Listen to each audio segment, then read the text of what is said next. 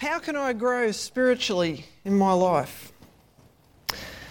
The degree to which we grasp the principle that I'm going to talk about tonight will determine how far we go in our spiritual development.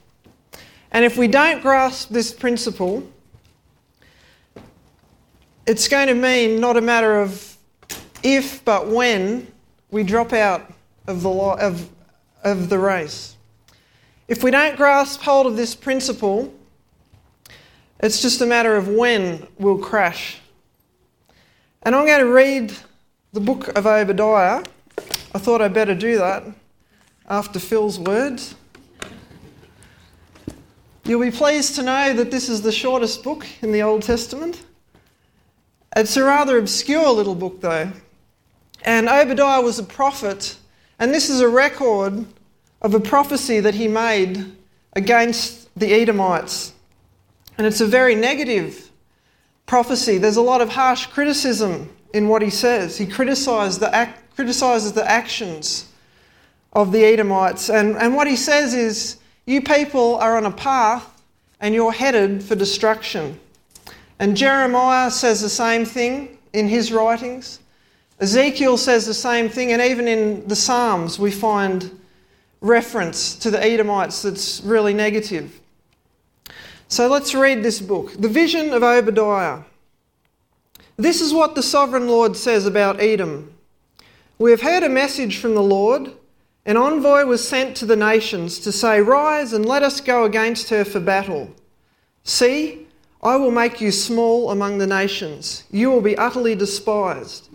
And the next two verses are the ones that we're going to concentrate on tonight. And they explain the reason why Edom was on this path to destruction. The pride of your heart has deceived you, you who live in the clefts of the rocks and make your home on the heights. You who say to yourself, Who can bring me down to the ground? Though you soar like the eagle and make your nest among the stars, from there I will bring you down, declares the Lord. If thieves came to you, if robbers in the night, Oh, what a disaster awaits you! Would they not steal only as much as they wanted? If grape pickers came to you, would they not leave a few grapes? But how Esau will be ransacked, his hidden treasures pillaged. If you remember, Esau and Jacob were brothers. And from Jacob descended the whole nation of Israel. And from Esau descended the Edomites. And right from when Jacob and Esau were young men, there was conflict and tension between them. And this conflict continued between primarily the land of Judah and the Edomites. We see this tension ongoing there. All your allies will force you to the border. Your friends will deceive and overpower you. Those who eat your bread will set a trap for you, but you will not detect it. In that day, declares the Lord, will I not destroy the wise men of Edom men of understanding in the mountains of Esau. For some reason, in Edom, it was considered to be the heart or the foundation of wisdom in that land. And I'm going to mention a couple of things later that will explain that a little more. Your warriors, O Teman, will be terrified, and everyone in Esau's mountains will be cut down in the slaughter. Because of the violence against your brother Jacob, you will be covered with shame. You will be destroyed forever. On the day you stood aloof while strangers carried off his wealth and foreigners entered his gates and cast lots for Jerusalem, you were like one of them. And this is reference to the destruction of Jerusalem when the Babylonians came in and captured that city. You should not look down on your brother in the day of his misfortune, nor rejoice over the people of Judah in the day of their destruction, nor boast so much in the day of their trouble. You should not march through the gates of my people in the day of their disaster, nor look down on them in their calamity in the day of their disaster, nor seize their wealth in the day of their disaster. You should not wait at the crossroads to cut down their fugitives, nor hand over their survivors in the day of their trouble. Uh, the Edomites were actually accused when Jerusalem was being captured by the Babylonians. The Edomites actually came in and helped the Babylonians to loot the city of Jerusalem. The Edomites actually put up blockades and stopped the people who were trying to escape from Jerusalem. They actually captured them and handed them over to the Babylonians, and that the Babylonians were such cruel people, and that was such a harsh thing from someone who was supposed to be a brother, a brother nation. The day of the Lord is near for all nations. As you have done, it will be done to you. Your deeds will return upon your own head. Just as you drank on my holy hill, so all the nations will drink continually. They will drink and drink and be as if they had never been. But on Mount Zion will be deliverance, it will be holy. And the house of Jacob will possess its inheritance. The house of Jacob will be a fire, and the house of Joseph a flame. The house of Esau will be stubble, and they will set it on fire and consume it. There will be no survivors from the house of Esau. The Lord has spoken. That's talking about the utter destruction of Edom. And then some future prophetic words. People from the Negev will occupy the mountains of Esau.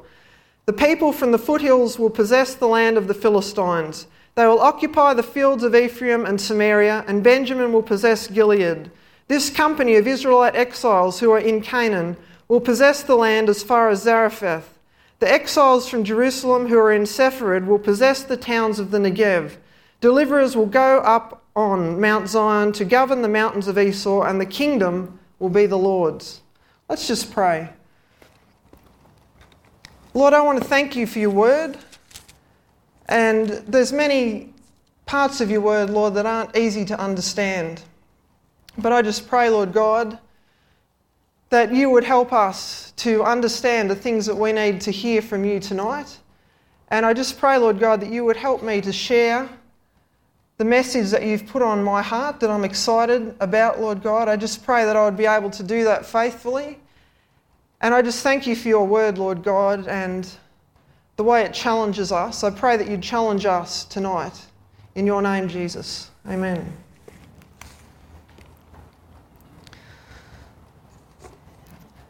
We're going to just have a look at a map that explains where Edom is. And you don't need to see the details of this map, but what I wanted to show you is this little dot up here. That's the Sea of Galilee going down the Jordan River to the Dead Sea. And so over here, this is the land of Israel that we know probably most about. Then, if you go across the Jordan here, you go down and you see Ammon and Moab, and down in the southern area here, which this, this whole area is modern Jordan now, and down here we're looking at, well, probably even down further here, the, the land of the Edomites. Now, this was quite a strategic place, and there was a highway that went through Edom up to Damascus. So that, that was the second most important international highway.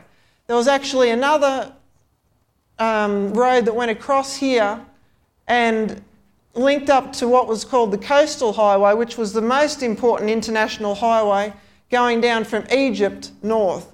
And that across here was linking from the desert over to the sea. So Edom was quite a strategic place, and there was a lot of uh, interest for other countries having control of the trade routes that went through the land of Edom. I want to describe for you one particular city in Edom, just to give you a bit of a feel for what the country was like. And I remember the excitement I felt as I went from the modern world in Jordan and just stepped through into what is no longer an inhabited city but was a major city in Edom. And as I went, I just felt like I'd entered into another world. I saw in the distance a mountain, and according to tradition, that was the place where Aaron was buried, and there's a shrine up on top of this mountain, and that is supposedly where Aaron was buried. I entered in and I saw, well, along the side, there were these tombs that were cut into the rock face and just actually cut into the face of the rock. It was quite interesting. And then as I walked along further, I entered some kind of a rock corridor and these walls started to appear, to appear either side of me and they started to get higher and higher. and I realised that it was just about sheer cliff faces, and they started to get narrower, the distance between them. And I looked on the, the side of one of the walls, and there was this carving that you could still make out, and it was this camel caravan carved into the, the wall of this cliff. And some people actually believe that when Jesus was born and the Magi travelled bringing frankincense and myrrh, they some people believe that they came through this city in a camel caravan and went, stopped here, and then went on their way to see Jesus. And, and in my mind, in my imagination, I'm going back there, you know, and I'm part of it. And I was so excited because I love that sort of thing and I love history. And I was thinking, wow, wouldn't it have been amazing to have lived back in that era? As I came further along this, this rock corridor, I saw my first glance of what is known as the treasury, and I could just see it silhouetted against the cliff walls. And then as I went further through and stepped out, I actually saw the whole of the treasury building. And for those of you that have seen, I don't know if you've seen Indiana Jones and the Last Crusade, any, any fans there? Well, I don't know if you realise that that is actually the heart of Edomite territory, that, where that film is shot. And up ahead, I, I, I was actually, that uh, corridor that I was walking through is called the Siq. And this, what I was seeing was an entire city that was cut into the face of the rocks. And the rocks were quite amazing. I, I couldn't believe it. And as I hiked on for more than an hour more, I came to this summit. And as I looked down, I could just see just the, some of the wildest rock scenery I think you'd see anywhere in the world, and just these cliffs, and it was just amazing. It was just like I was up on top of the world, just looking down, and I could just see all these amazing, just sheer rock faces and chasms, and unbelievable. And what I'm describing is the city of Petra, which was a city in Edom. I don't know if you were listening to the radio, uh, something on the news about Wodonga being the fastest growing provincial city in Australia. That's pretty good, isn't it? And why is that? It's because people have heard about Wodonga District Baptist Church and they're flocking. in this area, there's actually been a lot of industry that has been attracted. It's, it's a strategic location.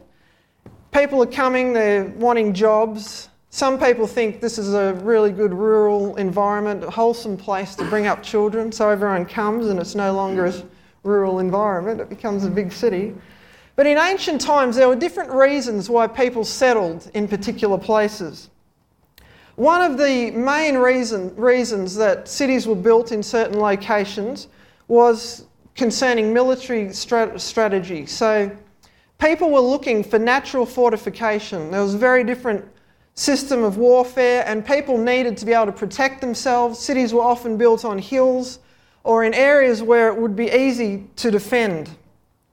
Another thing that people looked at was the supply of water. Was there an adequate supply of water? And the water supply often determined the size that a city could grow to. When you look at Petra and many places in Edom, the fortification systems are just outstanding. But the big problem is, in, is how do you get the water there? You see a lot of natural fortresses that could be easily defended. Is there another slide that we could move on to there? Um, yeah, so if you see in this slide, I don't know if you can actually see that from where you are, but down here, that is actually a huge palace or a huge building down there, and you see the size of the cliffs, and it's it's like enclosed, and the area of the Siq is one entrance where you can get in, which is that narrow entrance we looked at, and then you're in this huge valley surrounded by cliffs. And you can imagine how easy it would be to defend something like that. But the problem is, where do you get your water from? And in Petra, if you look around the bottom of the cliffs, there's this covered pipe system, which is these channels that are covered over. So, a very sophisticated underground pipe system that was set up. We're talking about um, many years BC. And I wonder if people that were living in Edom had a sense of pride and a sense that they were wise because here they were populating cities, um, putting cities, settling cities where nobody had ever been able to live before because it was just so harsh and it was just so desolate. And here they'd come up with this technology and they were living in places where you and I would just die once we run out, ran out of our bottled water. You know, what would we do? But it was just incredible to see, and, and I know how hot it was. I was there hiking, and it was just the, the heat was intense. And even by within a few hours, the water that you were carrying would be that hot that you couldn't even drink it. And so these people had managed to do something that defied the odds. And I think that that could have been one of the reasons why there was this pride and why they said that there was wisdom in Edom.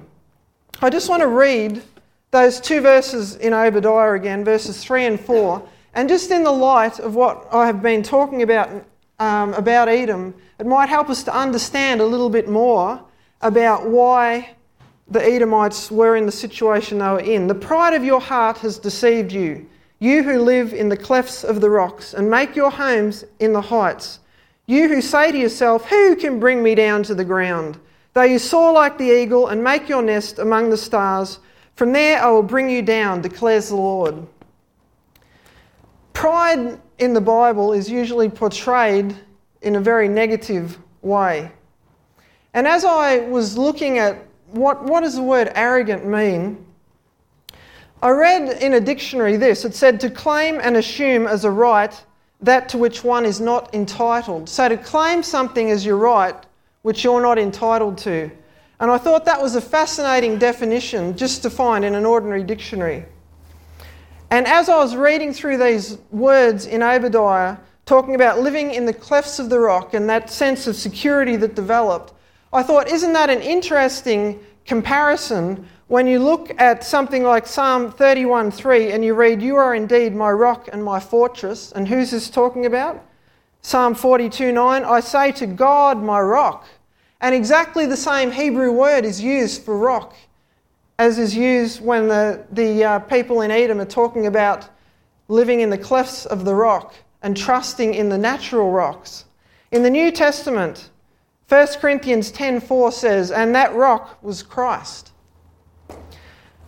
It made me think that the Edomites had a distorted view of life. They were living a lie, and the problem was that they were following their hearts. And the Bible tells us that their hearts deceived them. They were following their understanding. Jeremiah says in chapter 17, verse 9 The heart is devious above all, it is perverse. Who can understand it? Our hearts are not good guides. If you watch TV, it won't take very long to get a, quite a clear message, and that message would be follow your heart. And that's what the Edomites did, and they were deceived. They were trusting in the rocks to believe them, to protect them, and they sincerely believed. That, this, is, this is one of the things that really impacts me when I look at it. They sincerely believed that they were protected, that they were safe, but they were wrong. They were self deceived. And doesn't it seem so natural to follow our hearts? Doesn't it seem so right to follow our hearts? But do we ever stop to consider that our own hearts might not be the best guide? Have we ever thought that our own hearts could lead us astray? Have we ever experienced that? Where we've sincerely believed something and then realised that we went the wrong way, we made the wrong decision, even though we were sincere about it. It's a hard thing to face up to. And God says to us, he says, Give me your heart and I'll guide you. I will give you wisdom and I'll give you discernment. Make me your rock. The Edomites actually have some, questions, some things that they say in their heart. They don't actually say them out loud. It says, You say in your heart, Who will bring me down to the ground? And there's this sense of being invincible. There's this sense that nobody can touch me? What are the thoughts that are in your heart, the thoughts that nobody else knows about? Are there unhealthy aspects of self sufficiency there sometimes? In our society, what is it that takes the place of God? We need to pray for our country, for Australia, because God is not the rock of this country.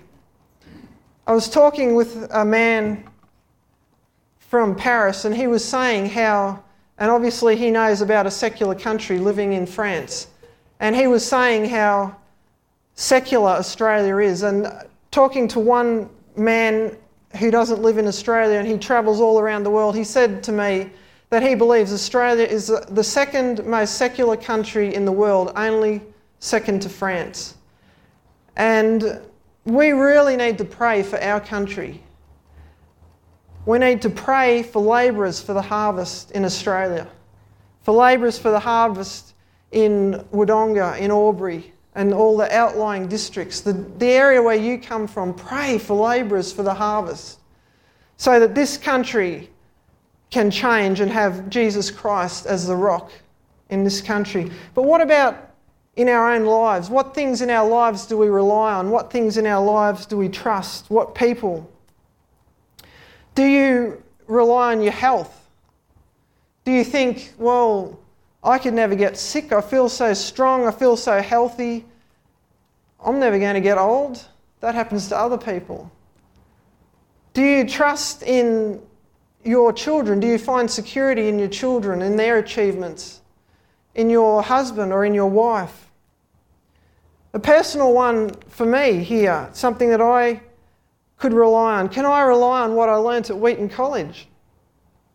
Can I rely on my academic ability? Because I could get up here tonight and I could entertain you.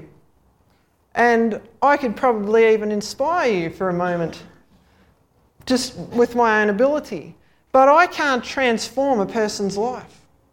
I can't bear fruit that will last when I get up here or when I'm teaching, when I'm sharing, I don't want people to say, well, she knows what she's talking about. Because that is not enough by itself. That's dead by itself. Education's not what changes people's lives. I don't want to talk from theory. And I, my, the desire of my heart is that when I speak, that people will know that I've been with Jesus as they did with the disciples who had no education. They thought, well, what's happened? Why have they changed? And it was because they had spent time with Jesus Christ. I want people to know that I love God's word and that I spend time, I meet with Him through His word. And His word has cut through to my heart. And I pray that, you know, as I'm sharing God's word with other people, I pray that the Holy Spirit will take the word of God and cut through to our souls, to the depths of our being. And I pray that the Holy Spirit will change lives just because of His word. I pray that I can communicate that passion and the grace of God. The Edomites thought that they were up above everything. They talk about the eagles, they talk about the stars, the heavens, the mountains. They thought they were inaccessible, but God created all those things that they were trusting in. In the Bible, pride so often is set against humility. Throughout Proverbs, there's a lot of verses. When pride comes, then comes disgrace, but wisdom is with the humble. The opposite of pride is humility. The best def- definition of humility, I believe, is in the life of Jesus. And the principle that I was talking about when I opened, when I said the degree that we develop this principle, it will determine how far we go in our spiritual development. I was talking about humility there. And I believe so strongly about the need for us just to grow in humility in our lives. I believe that that is the attitude that determines our capacity to grow spiritually. And Jesus Christ we, we read in Philippians, he laid aside all the privileges that he was entitled to. And this is what amazes me. Arrogance is claiming rights that we're not entitled to. Humility, in Jesus' case, we see that example that he gave up rights that he was entitled to, the exact opposite. And He came, the Son of God, and He came as a servant. He came as a person. God created people, and here's Jesus coming as a person to the earth. He died on the cross, crucified.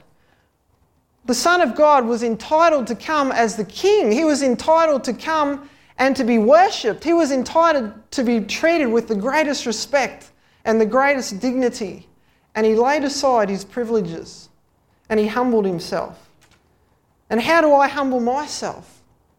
Instead of trusting in myself and my own ability, the first step is putting Jesus Christ in his rightful place in my life. He is the rock.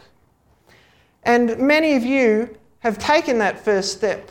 Some of you may not have taken that first step, and it's about recognizing the distortion that is in our lives, recognizing the confusion and the way things are mixed up, me being up here instead of down here, and God being down here instead of up here, and changing those things that need to be changed. The distortion, sin in our lives needs to be addressed. We need forgiveness for that sin. And if you've never done that, that's the first step. And if you don't know how to do that, maybe you need to talk to somebody before you leave tonight. Maybe you've come with somebody that could explain, with, explain to you how to do that.